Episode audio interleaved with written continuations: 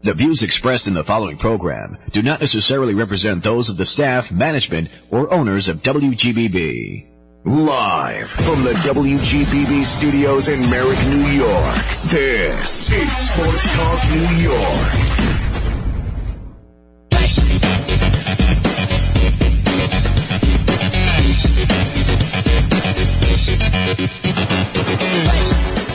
Good evening and hello again, everybody. Welcome to Sports Talk New York on WGBB here in Merrick, Long Island, New York. Bill Donohue here. I'm taking you through the first hour on this Sunday night, the 29th day of August 2021. Our engineer Brian Graves is with us across the way. We have a great Mets show coming your way. Up first, we hope to talk to former Mets outfielder. Uh, he really played for several teams Mike Cameron will join us. We're having trouble reaching him right now, so we're going to keep trying. In the second half, though, we'll welcome in former Mets pitcher Pat Zachry, who came over from the Reds in the Seaver trade. So sit back, relax, get comfortable, enjoy the show tonight on WGB. As always, some great sports memories up ahead tonight. Social media, I always uh, mention that. First off, Facebook page is WGBB Sports Talk New York. There you'll find show information, sports information, and more. So stop by, give it a look. Then you can give it a like. You can also follow us on LinkedIn. We're on LinkedIn and on Twitter. And you can follow me on Twitter at B, B Donohue. B D O N O H U E W G B B. And if you miss a show, don't worry about it because all past shows can be heard on our website. They're cataloged out there so you can take a listen anytime you want. So we don't have Mike Cameron uh, with us uh, right now. So what we're going to do is uh, talk a little bit about Jerry Koosman. Jerry, as as you probably know by now, has uh, had his number retired, number 36 by the New York Mets yesterday. Uh, a very deserved honor for Koos. And uh, he's uh, played in the major leagues for the Mets, the Twins, the White Sox, and the Phillies between 67 and 85. Best known, of course, as a member of the Miracle Mets that won the 69 series. Take a look. We, I think we, we have Mike Cameron with us. Okay, let's get to Mike. Our, our first guest played for a bunch of teams over a 16 year career. He was an all star and a three time gold glove winner. In 2002, Mike became the 13th player to hit four homers in a game. Also, his all star year was 2001, and he won the gold glove in 2001, 3, and 6. He's distinguished himself by being only one of 22 players in the history of the game to have at least 250 homers and 250 stolen bases. And he became the 20th member of that 250 club. Uh, just, uh, I forget what year it was, we'll ask Mike. Cameron is only the only Major League Baseball player to hit two runs in the same game with eight separate teams. So we're happy to welcome tonight Mike Cameron. Mike, good evening. Thank you for the introduction. Um, in my short 17 year career. Uh, yeah. I was able to play for, like you said, numerous of teams, and one of them teams happened to be the uh, New York Metropolitan. Exactly. So, you know, uh, it was uh, kind of a short-lived situation for me, although I signed up for four years. But you know, I'm grateful for the two years of experience I got a chance to play in uh, Queens, man, in old Queens. Exactly. Old. Exactly. Now, you grew up in Georgia, Mike. Back then, who were your teams and who were your heroes as a kid? Uh, well, obviously, growing up in Georgia, um, you know, on TBS, getting a chance to see the Braves a oh, lot. Oh, yeah, right. Uh, yeah. Um, but, you know, I grew up in an age when they used to have uh, Monday Night Baseball on ABC. So I got a chance to see, like, Cincinnati play a lot, Pittsburgh, and also I got a chance to see um, uh, at that time, you know, Rickey Henderson. Right. And so, uh, obviously Rickey Henderson is a icon for the game in itself mm-hmm. and for many guys or whatever, but uh, to be able to get a chance to see that, and then branching out as I got older to see a Ken Griffey Jr., uh, Eric Davis, um, and many more guys. You know, as I got a chance to got in my teen years to be able to see this on TV every single day. Right. You had the opportunity, Mike, to play with some great ones. Uh, you you went to Seattle from the Reds, I believe, and uh, for Ken Griffey Jr. you were traded, right? Yeah, I was. Yeah. Uh, um, yes, I got traded in the winter of. I guess no, it wasn't winter. I mean, it was basically the winter of 2000. Two, 2000, Like, right? Yeah.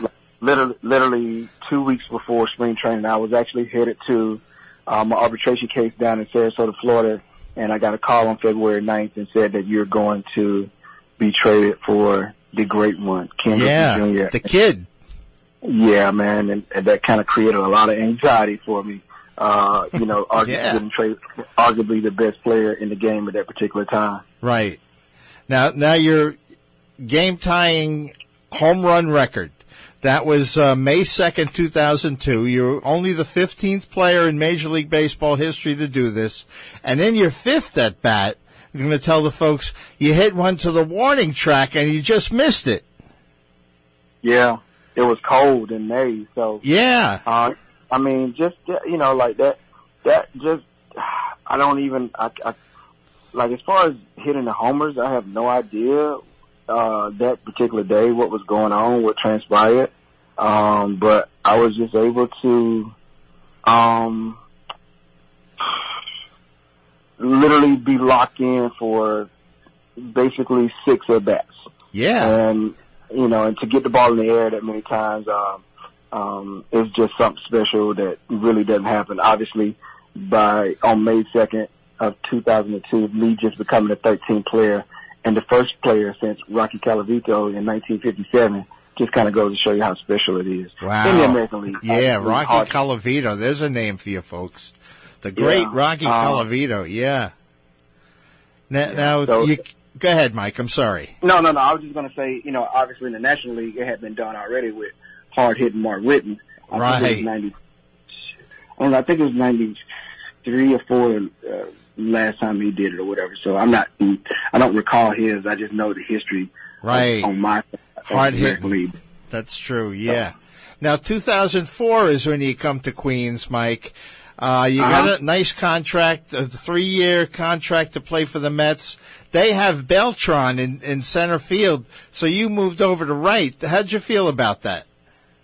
Well, I mean, it, obviously, you know, I got a chance to be signed under Jim Duquette and, um, right.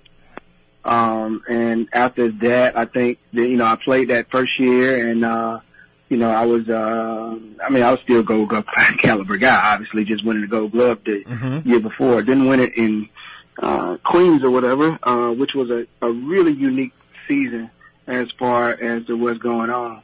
Um, but I tell you, it was, um, just special in a sense to be able to experience that particular uh, city, that particular energy, that particular um, just like the the support, or I mean, any way you look at it, you know, I've never gotten really booed at home until I played in Shea Stadium. Oh yeah, they'll they'll boo you. They're they're booing Yeah, they're booing I Javi Baez and uh, Francisco Lindor right now. Yeah, but as long as you understood, like once I understood they were booing John Glavine, I met Tom Glavine. Yeah. They were booing Johnny Franco. They were booing Mike Piazza. I was right. cool. I, like I understood it, but the, the passion, the passion that they presented in, in itself, uh, obviously you knew that. And then once you understand, you know, it's, it's those are fanatics who are very passionate about their club and how they play and how you perform. I never had any problem because if it was just about, you know, the results, then that's, that's one thing that's going to happen each and every day, each and every other day. Uh, but, you know, playing with some energy and, you know, being, you know, running out every ball and doing those type of things like that or whatever it is and, and, and having a little respect for yourself. Uh, the people respect that. Um, Yeah, you're You know, right. when I, and once I, once I got traded over, you know, once I got moved, when Beltran signed over, uh, obviously we knew, I mean, for him to get $119 million, we, we knew the obvious choice was either I get traded or me uh, moving to right field. And um, me coming off of uh, the wrist injury that I had, I played with pretty much the whole season. And, um, you know, it's coming off my sixth, fifth or sixth 2020 season. That was a 30, that was a 30-20 season. So, um, and, and, you know, just coming off of that and, and gaining National League experience and, um, just kind of doing everything, man. Uh, I knew that if I played right field, I looked at it from this, this situation, Cliff Floyd in left field, uh, Carlos Beltran in center and Mike Cameron in right. Um, we were on our way to be possibly competing with the Braves in the, uh, um, not about the Phillies, but uh, obviously the Braves, Right. Braves were the cream of, cream of the crop at that particular time and, you know, compete against those guys and we got some, you know, we had a pretty good team. That was a great outfield. It sure was. Yeah, yeah, yeah, yeah, yeah, yeah, yeah. And I, And, I uh, thought it very unselfish of you to move to, to right field. That that was uh, very unselfish of you, Mike. Yeah, you know, it was either, hey, you know, I know I can still play center field. If this is what y'all want to do, because at first I was like, hey, why don't he move to right field? and but you know, 119 million reasons why he didn't have to move to right field uh, until it was later in his career. But I obviously um, got the experience, um, you know, playing right field because I had played a little right field when I first came to the big leagues because it wasn't my time to play center field because Lance Johnson was playing center field. So that was kind of like the way they went about that. What, what was uh, he? you know, Num- number one dog. Was that his name? yeah, Lance yeah, one yeah. you know, and one- dog played in New York too. So, yeah, you he know, did. Yeah. You know, uh, I am. Uh, I'm forever grateful, man, for the opportunity of playing in New York City and getting a chance to um, experience that. Uh, I still have some long life friends in uh, New York City, man, because of the experience I got there, and uh, I'm forever grateful for that opportunity. Um, you know, just to talk about them a little bit, they are, you know, they're changing. They're in a different different space right now, and uh, they're trying to get themselves uh, over the hump, so to speak. Yeah. and uh, but you know, um, they they they have some good young players and uh, get some good players, but obviously they need a little bit of help right now, and it doesn't help having deGrom and Syndergaard on the on the uh, disabled list. Not at all. Yeah, that hurt. That really hurts, Mike. But uh, th- uh, I just wanted to say, if they love you here, they're going to love you uh, a lot. And and if if they don't like something that you do, you strike out a couple of times, they're going to let you know. That's the way they are here. Yeah. Yeah, most you know, once once you get accustomed to it, then you you you you'd be fine. You know, once you get accustomed to, you know, what it is like to play there. And once I saw how they was, you know, you know how they did Piazza, Johnny Franco, and Tom Glavine, and you know uh, Al Leiter. I I was cool. I was like, okay, these guys been here forever. Yeah, there's two, two Hall of Famers, uh, Glavine and Piazza getting booed, right? Yeah, yeah. So, you know, once I learned that, I was actually okay. I was actually okay. Yeah, uh, Francisco Lindor has uh, spoken about that many times about getting booed at home. It's something new for him that he has to go through too, and I think he came to an understanding about it. So, uh, as long as, like you said, as long as you you know where they're coming from, then you're okay with it when you see what's going on with with other guys. Oh, no doubt about it. No doubt about it. Uh, you know, you there to play baseball, you know. Uh, some of you just had to, to weed it out. But also, on the flip side of that, I also got a chance to get a standing ovation. I also got a chance to, you know, hit some walk-off home runs and participating in that matter. So, you know, like, there's nothing like that, that experience of playing, you know, in Old Shea. Old Um, Shea, right? Yeah. getting that that that uh that that opportunity. And then you know I got myself hurt in 2005, and that was kind of the the change of the guard because Yeah, talk Uh, about that a little bit, Mike. The, you collided with Beltran, right? yeah, and uh it was August, and uh I uh we were playing in San Diego, and we was in a nice little race, and uh we were probably like two or three games, maybe four back from the wild card, so to speak, and maybe a few games out behind. Uh, uh, the Braves and I went for a ball in short right field and Beltran came in. We both were aggressive, um, as center fielders and center fielder mindset. and I dove a split second for him, and he dove right with me, and we we dove into like the the twi- I guess they call it the twilight zone of baseball, and that little triangle where Yeah. anything can happen, especially on a sunny day in San Diego. And uh, he hit me perfectly right by my jawline and broke my face basically in half. And you know, Oh man. it's just something. Yeah. You you had to be taken off on a stretcher, Mike. Yeah. Yeah, that's see, bad. I mean, it, they thought I broke my neck because it knocked me out and I couldn't control myself as, as we both were diving. Oh, uh, you just man. don't normally get two guys running that far, far, that fast, that big and strong, uh, and diving into each other, you know, unless you're playing football with pads on. So, Yeah. um, you know, just unfortunate, man. Um, uh, that gave me, you know, that could have been my career, not only my career, could probably could have ended my life the way in my neck was or whatever, but obviously, um, going through that and the rehab and the time and everything that took into that almost a year and a half, um, just trying to get my body back in shape mentally, physically and mentally, uh, to be able to go back on a baseball field. Um, that was, um, probably the turning point of my career, but I've always been very grateful to be able to put a jersey on, uh, with my name on the back of it that represents my family. hmm And, uh, and that right there, you know, really took it to a whole nother level. We're speaking with Mike Cameron tonight on the program. Now you you left Seattle in in four. You come Mhm. back in six. The people loved you in Seattle.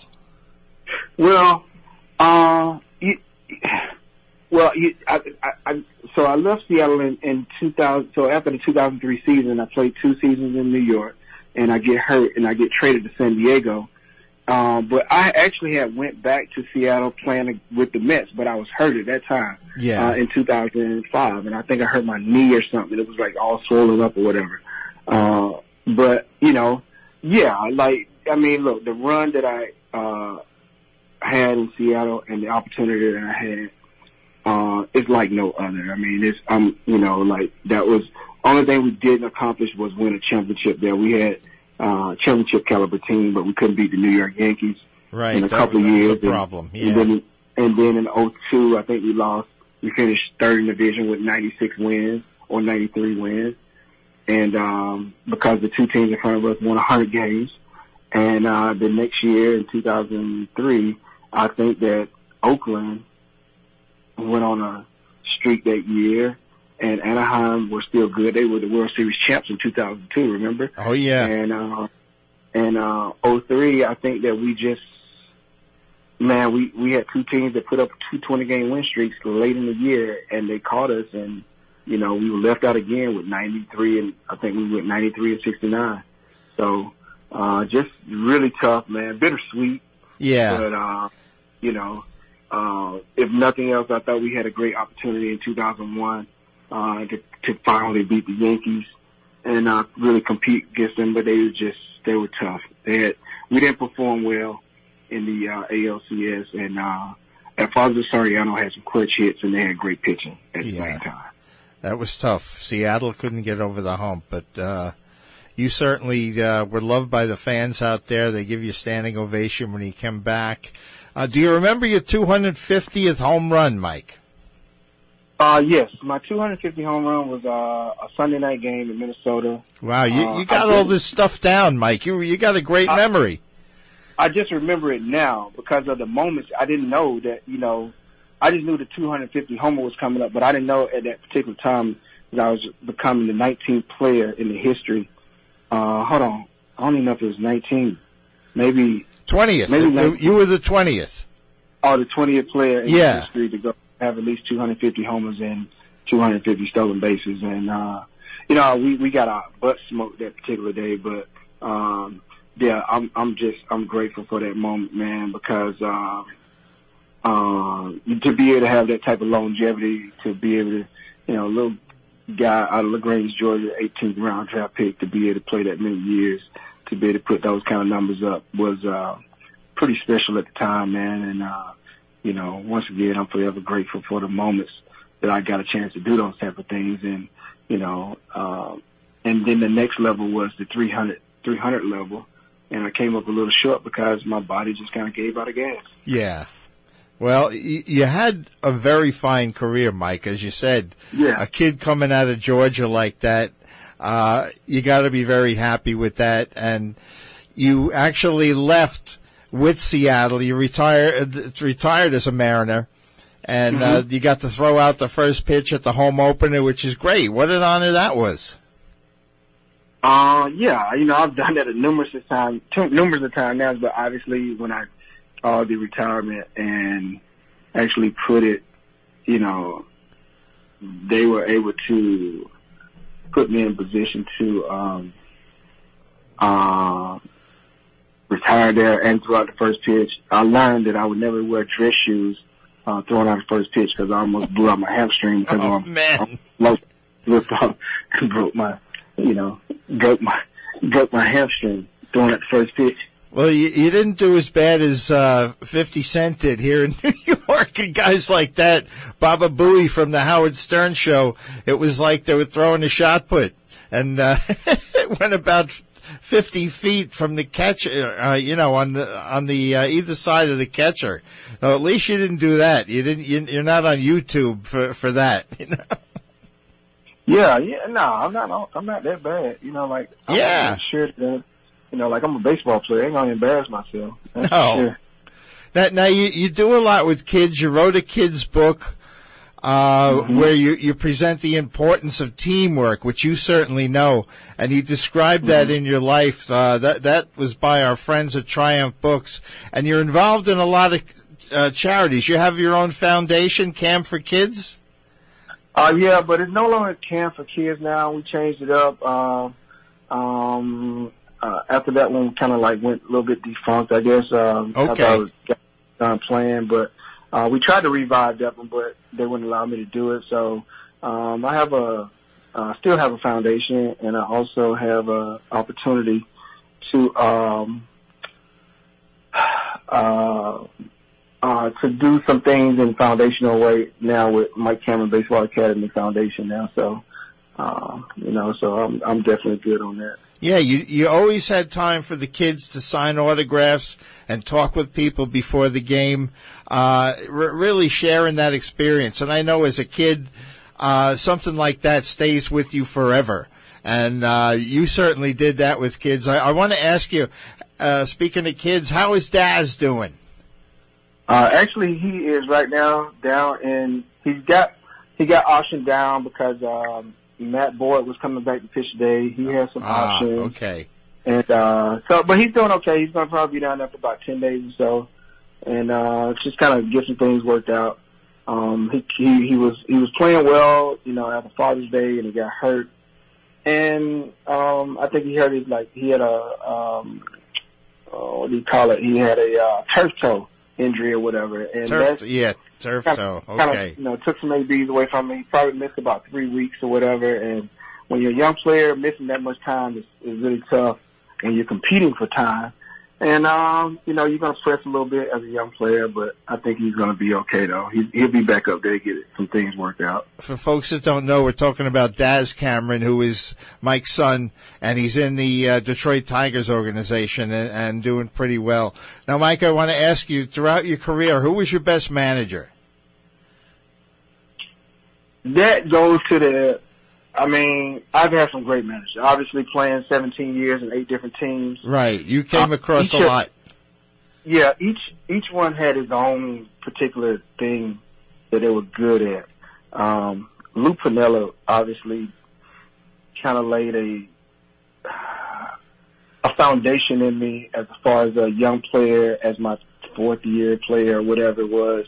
Uh, getting with him and learning a lot about the game, uh, teaching the game. You know, not only was a he was a fiery manager, he was a teacher, he was a hitting coach, he was everything, man and uh he was really good for me at a time that I thought I was going to be like overly stressed out playing and trying to replace a guy in, in King Griffey Jr.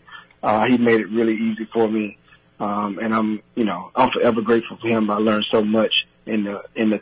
I only played under him three years, and the next year I had Bob Melvin because remember Lou Piniella got traded to Tampa Right. for win. He went to the Rays. He he'd throw a base pretty far too, Mike. Right? Yeah. oh yeah. He put Sweet his Lou. hamstring that day. He put his he put his hamstring the day he did that. oh man, that's terrible. Oh boy, but, but yeah, he he had some great stops along the way, and he's going to come up for Hall of Fame mention, I believe, one day because uh, Sweet Lou had a good career. Oh yeah. Oh yeah. And uh, as a player too, he wasn't too shabby. He was he was a good ball Not player with, with the Royals and the Yankees. Uh, really good. And uh, Not at all. that's about all the time we have, Mike. I, it's a pleasure having you with us. You, you did a great job and uh, good memory of a, a lot of dates and, and stats. I thank you for taking the time out of your Sunday night to spend some of it with us uh, up here in New York. All right. Thank you. Thank you so much, dude. You take care. That's uh, Mike Cameron, folks. We will be back on Sports Talk New York. We'll welcome in former Mets pitcher Pat Zachry. So stick around.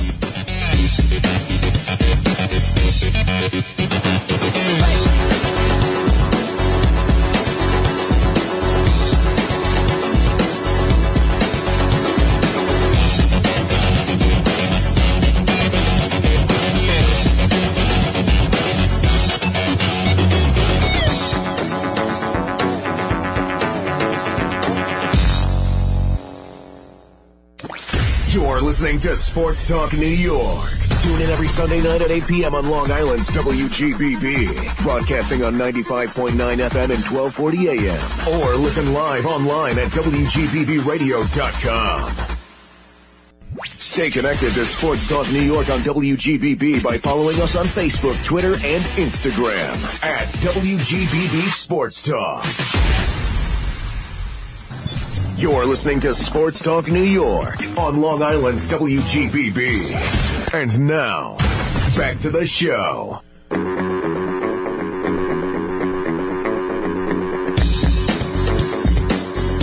We are back, ladies and gentlemen, with Sports Talk New York on WGBB from beautiful downtown Merrick, Long Island.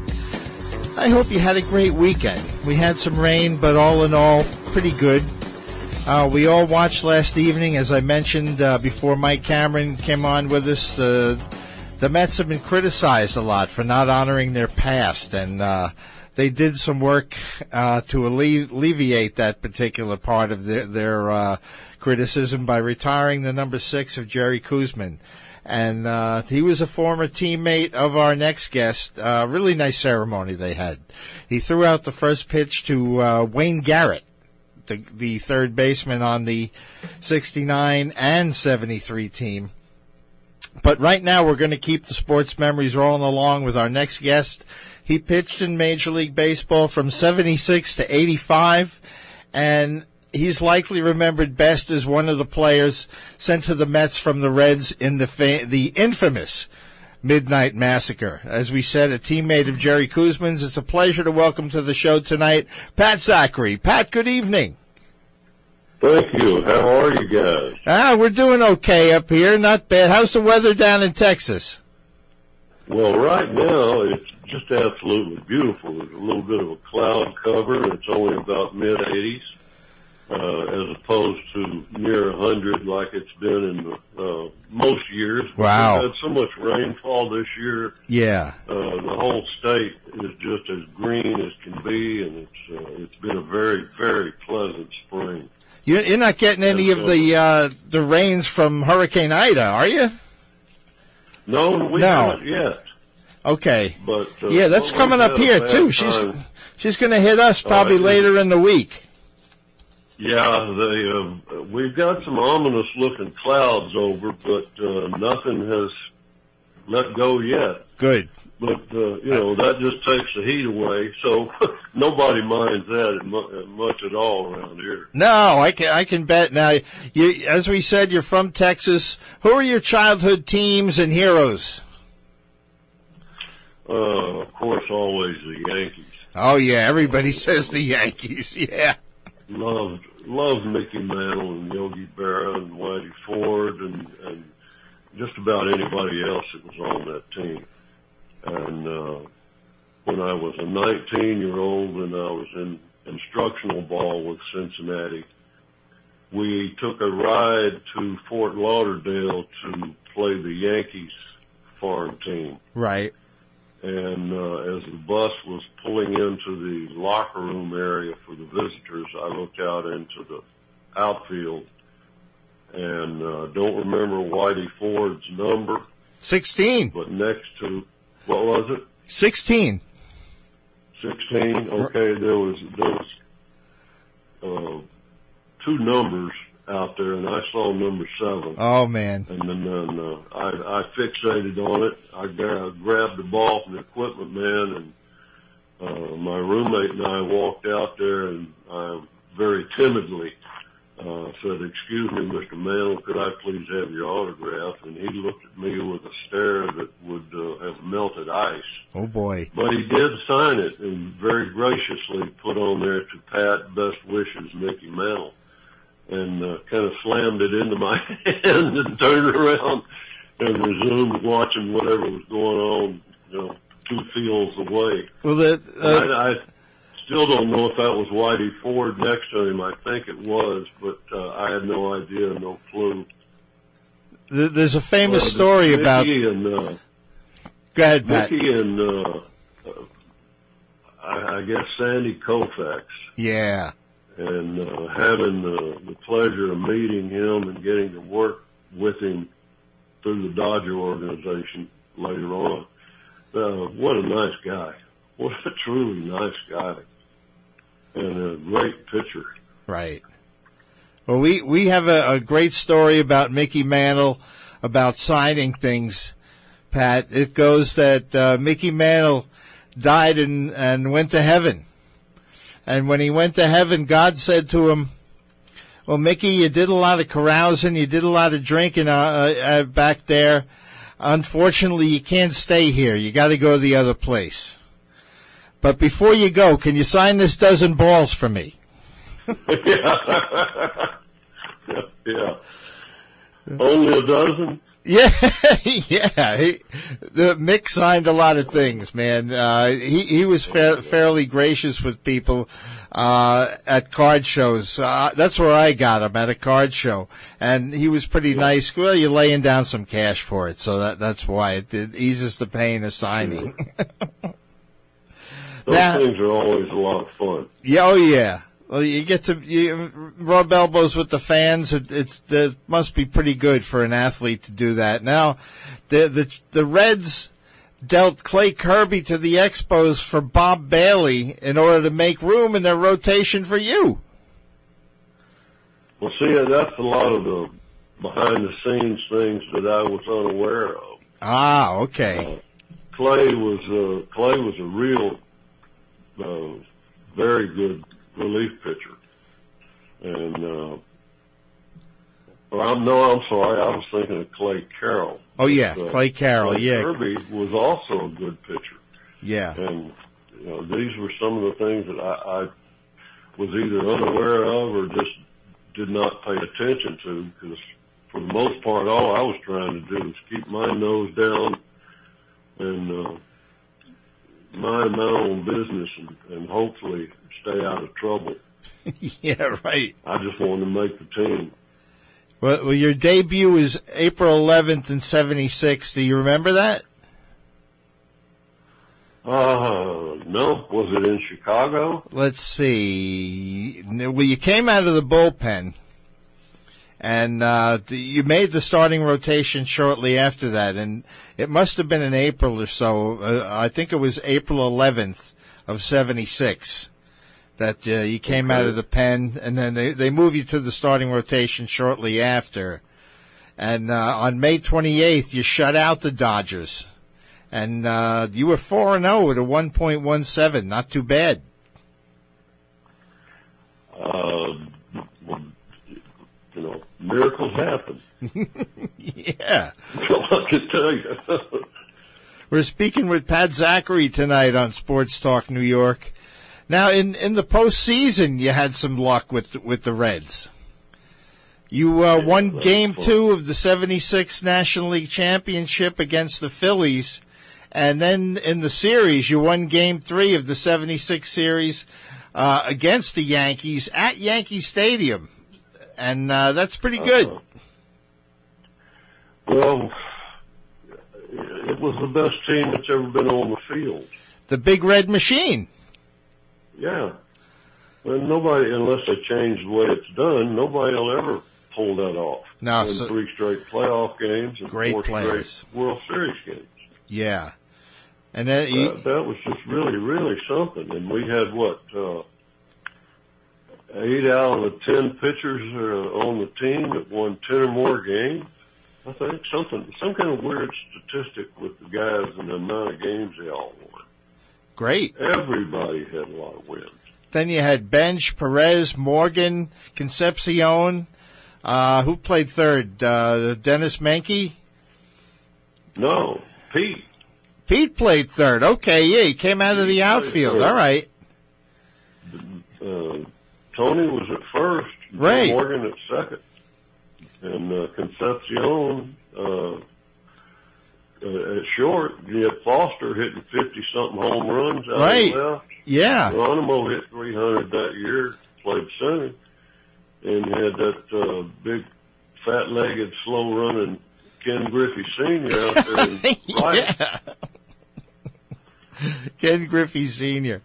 Now, now you won. Uh, you won the Rookie kicked of the Year. Boy, kicked his boy, kicked his son off the balcony up there in Canada, let him land on his head so he could play baseball. yeah, the kid was ask all right. Him about that. If you ever, you ever hear from Griffey again, ask him or his son about falling off the balcony up in Canada. All right, I'll ask him. Uh, he's been on the show before, but I didn't know about that. Okay. Yeah, I think we were on uh, a road trip in Reading, Pennsylvania, and his wife Birdie calls uh, Kenny slipped through the bars in, in the on the balcony and went off and landed downstairs. Oh gosh, that's terrible. Didn't hurt him. Didn't hurt him. Tough little tooth. Superman, yeah. That, oh gosh, yeah. Nothing hurt the kid. Now, now you were co-rookie of the year. That's the first time it was a co-rookie of the year with Butch, Mes- Butch Metzger in San Diego, their closer. And, uh, you must have been happy winning rookie of the year. Yes, sir. And, uh, you, you beat Seaver. Do you remember shutting out the Mets? Uh, I think, no, you lost to Seaver, 8 nothing, uh, against the Mets at Shea. Uh, your record fell to three and seven with a five one nine ERA. Uh, Seaver, meanwhile, uh, that we remember, he was in a con- contract dispute with M. Donald Grant. They used to call Shea Stadium Grant's tomb after that because nobody showed up. So Tom Seaver requests a trade, and then June fifteenth, nineteen seventy seven. That was the Midnight Massacre. Tell us about that. What happened with you guys over in Cincinnati, Pat? I was three days from getting married to the most beautiful girl on earth. Yeah. And, uh, I, uh, but we had made some plans. Uh, all these gifts were piling up over at Pete and Carolyn's house and we were going to go to the Justice of the Peace and then have the reception at Pete's. Well, my wife uh, had driven her little 70 Karmann Ghia from Houston. Uh, this thing was a convertible too, so it blew. Oh yeah, I remember those. Yeah. and, uh, she had one of her teaching friends that drove up to Cincinnati uh, with Sharon, and uh, I flew her back to Houston and then uh, we were supposed to get married three days later, go to Justice of Peace, and just you know live. And uh, we walked out about the seventh inning at night, and all of a sudden the announcement's up on the left field scoreboard in Cincinnati. And uh, Doug looked down at me, and I looked back at him, and we started looking at Youngblood. And we said, well, "You got traded? I got traded? Oh, wait a minute, you got traded too?" Yeah. And all this stuff started happening. So when the game was over, um, I uh, walked out, and Sharon looked at me, and she said, "Did you see a trade?" I said, yeah. Yeah. I said, uh, if you'll still have me, I've got to go to New York in the morning for a press conference, and I'll come back, and we'll get married, and then I'll meet you wherever. And she uh, accepted. She packed everything up, got her car shipped back to Waco, got mine sent to New York, and we got to uh, meet in Chicago the next week when the team was on a road trip.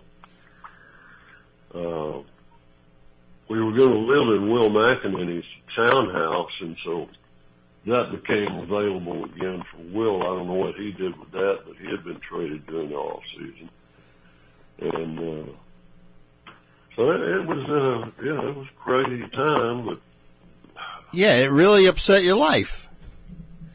Well, it did, but then again, uh, like I said, we had we had a, an amazing relationship for all those years.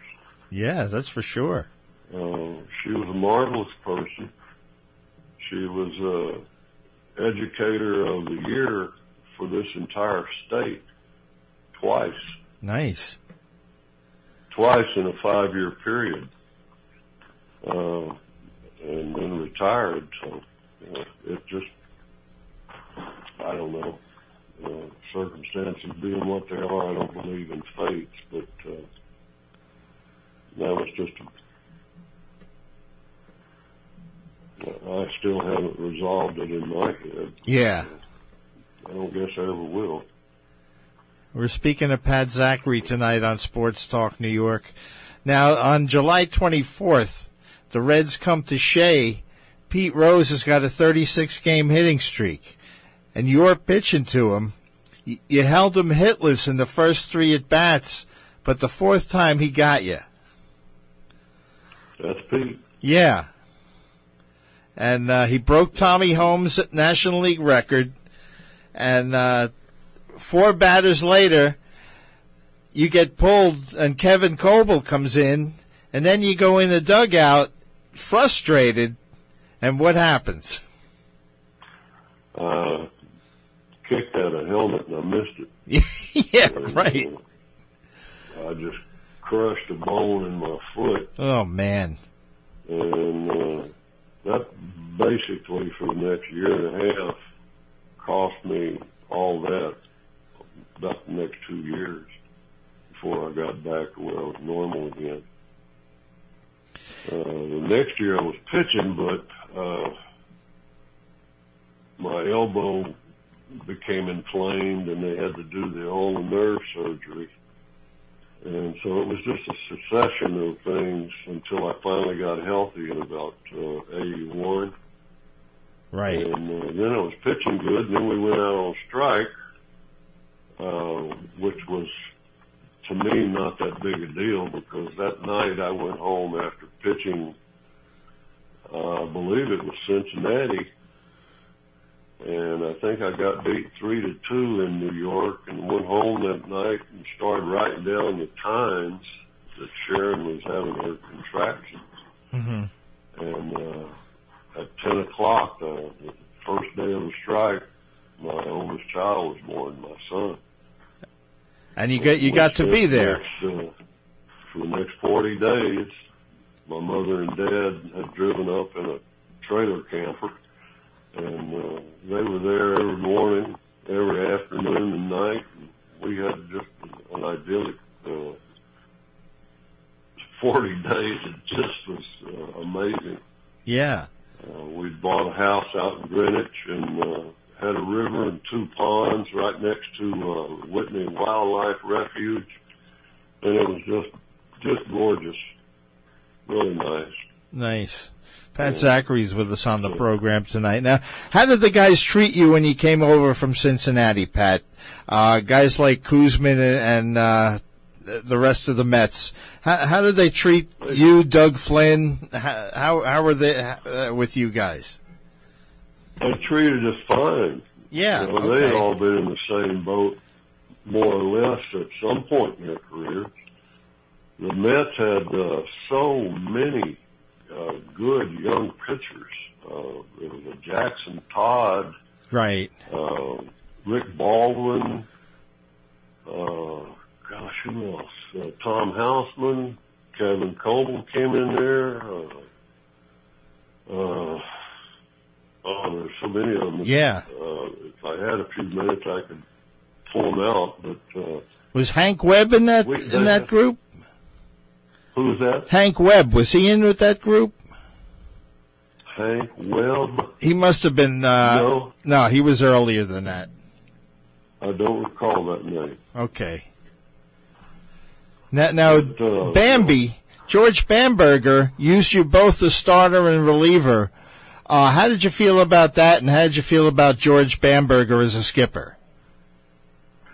Uh, George tried to help me out and get me to throw a split finger, Mm-hmm. and I wished I could have thrown it, but even though I've got big hands, I can't spread my fingers apart like that.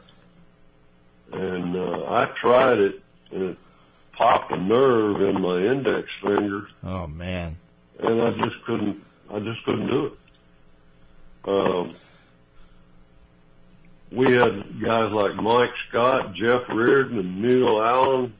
Uh, geez, all these guys down there in the bullpen. Eddie Glynn, uh, Hausman again, Yeah. Pete Falcone. Uh, we had a lot of pitching, and uh, what we thought was a lot of hitting. Henderson was still there. Mazzilli was in center. Youngblood was in right. Uh, or Danny Norman. Dan Oh. Norman, right? You know, uh, Taveras was at short. Uh, some days you had Mankowski at third. Uh, every now and then you get Mike Jorgensen at first. Right. Kranepool. Uh, Eddie was still was- there. Yeah. they, uh, I, I, I thought they really uh, did Bruce Boisclair an injustice. Uh, he was a good hitter, good outfielder, and for whatever reasons, they, I don't know, they, they had the guy signed to a three-year contract, and when it came time to give him a hundred thousand for his third year, they let him go, Yeah. released him. That's the Mets for you. That was one of the darker sides of baseball because his wife was uh, about to have a baby.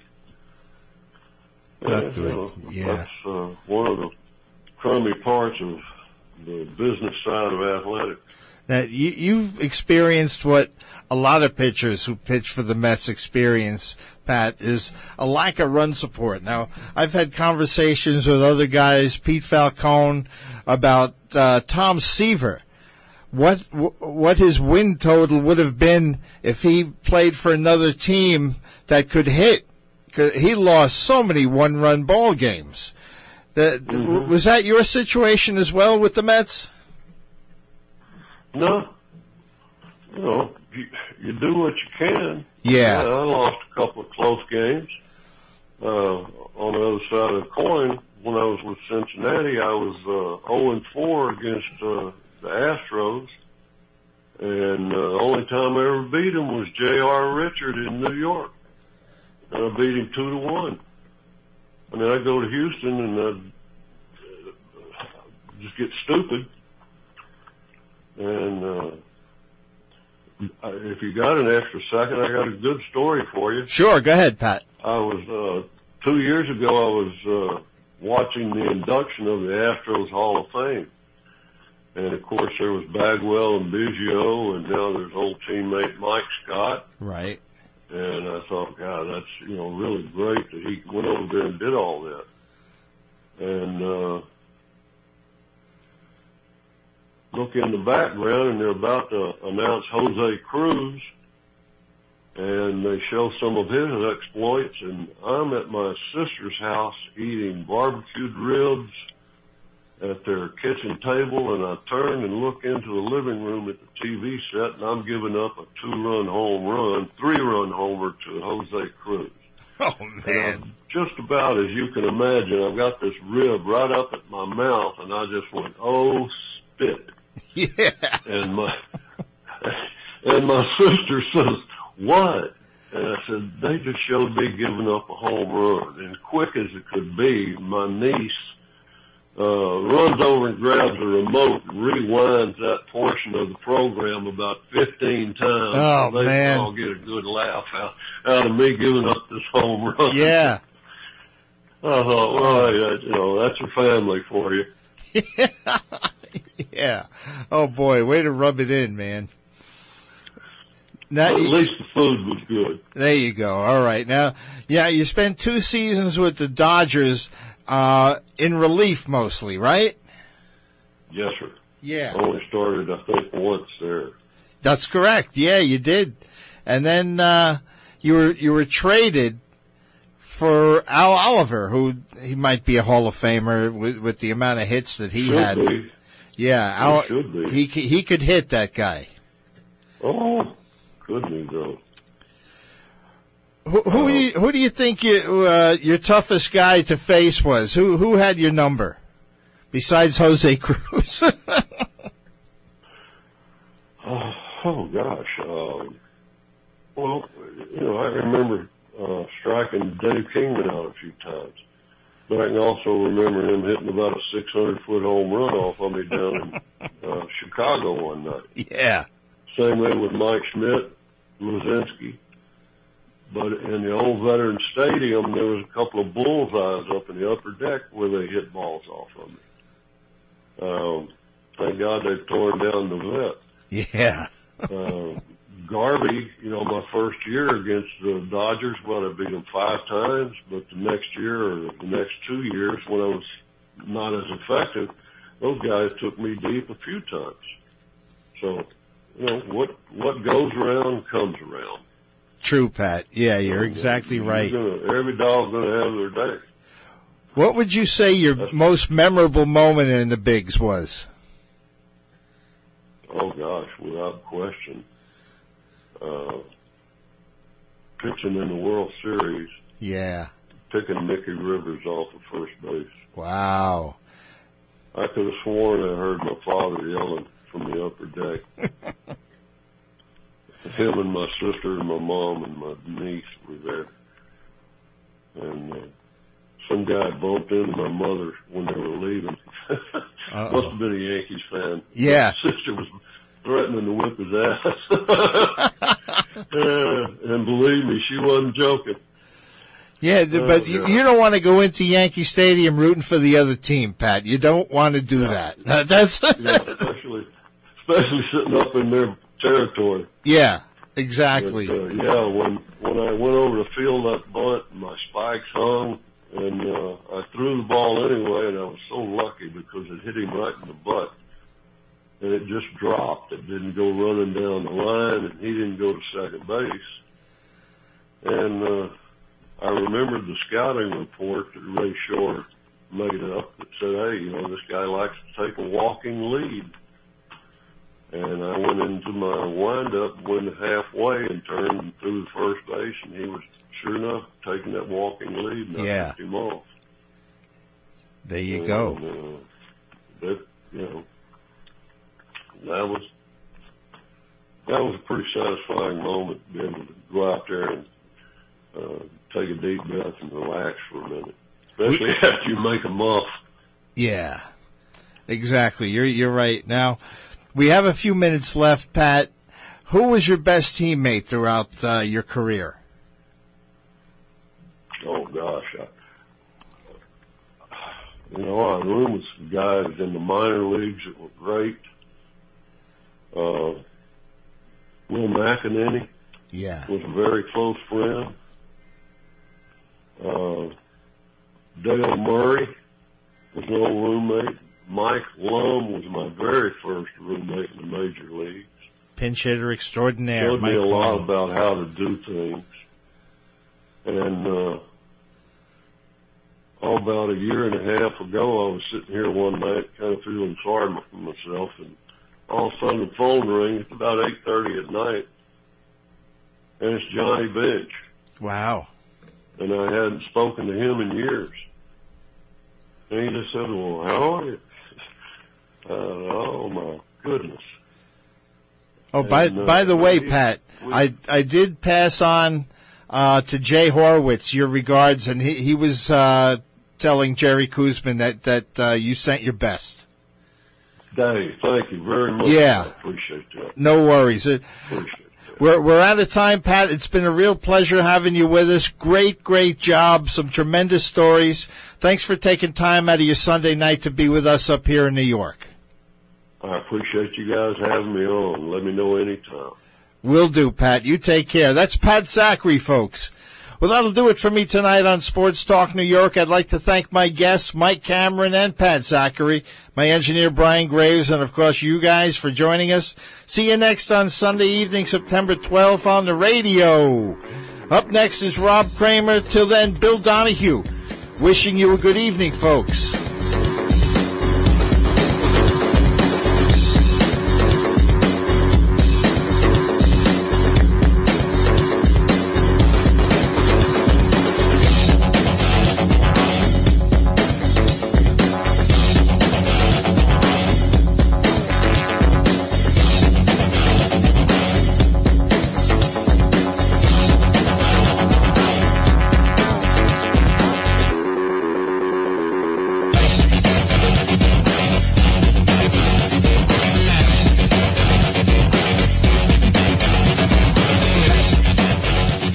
Expressed in the previous program did not necessarily represent those of the staff, management, or owners of WGBB.